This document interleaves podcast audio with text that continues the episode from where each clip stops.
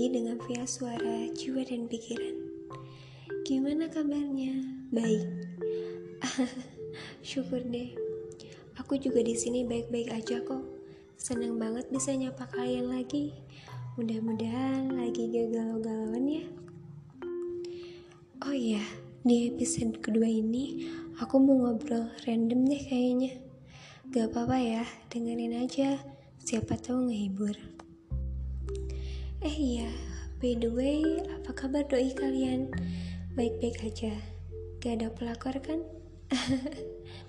Tenang, gak usah khawatir doi kalian diambil pelakor.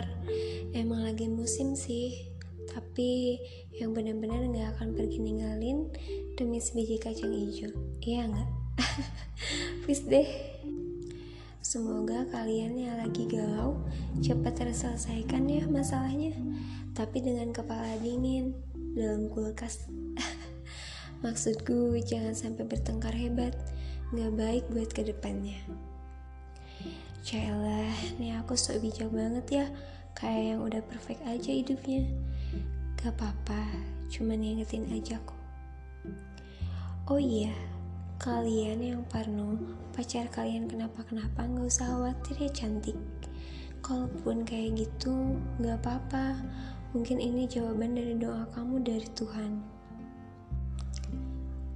Harus bersyukur pisan, tapi kan gak segampang itu buat ngelepasin, apalagi udah jalanin lama. Ya itu mah balik lagi sama kamu, mau terus diselingkuhin, nyiksa diri, atau mau keluar dari zona tersebut.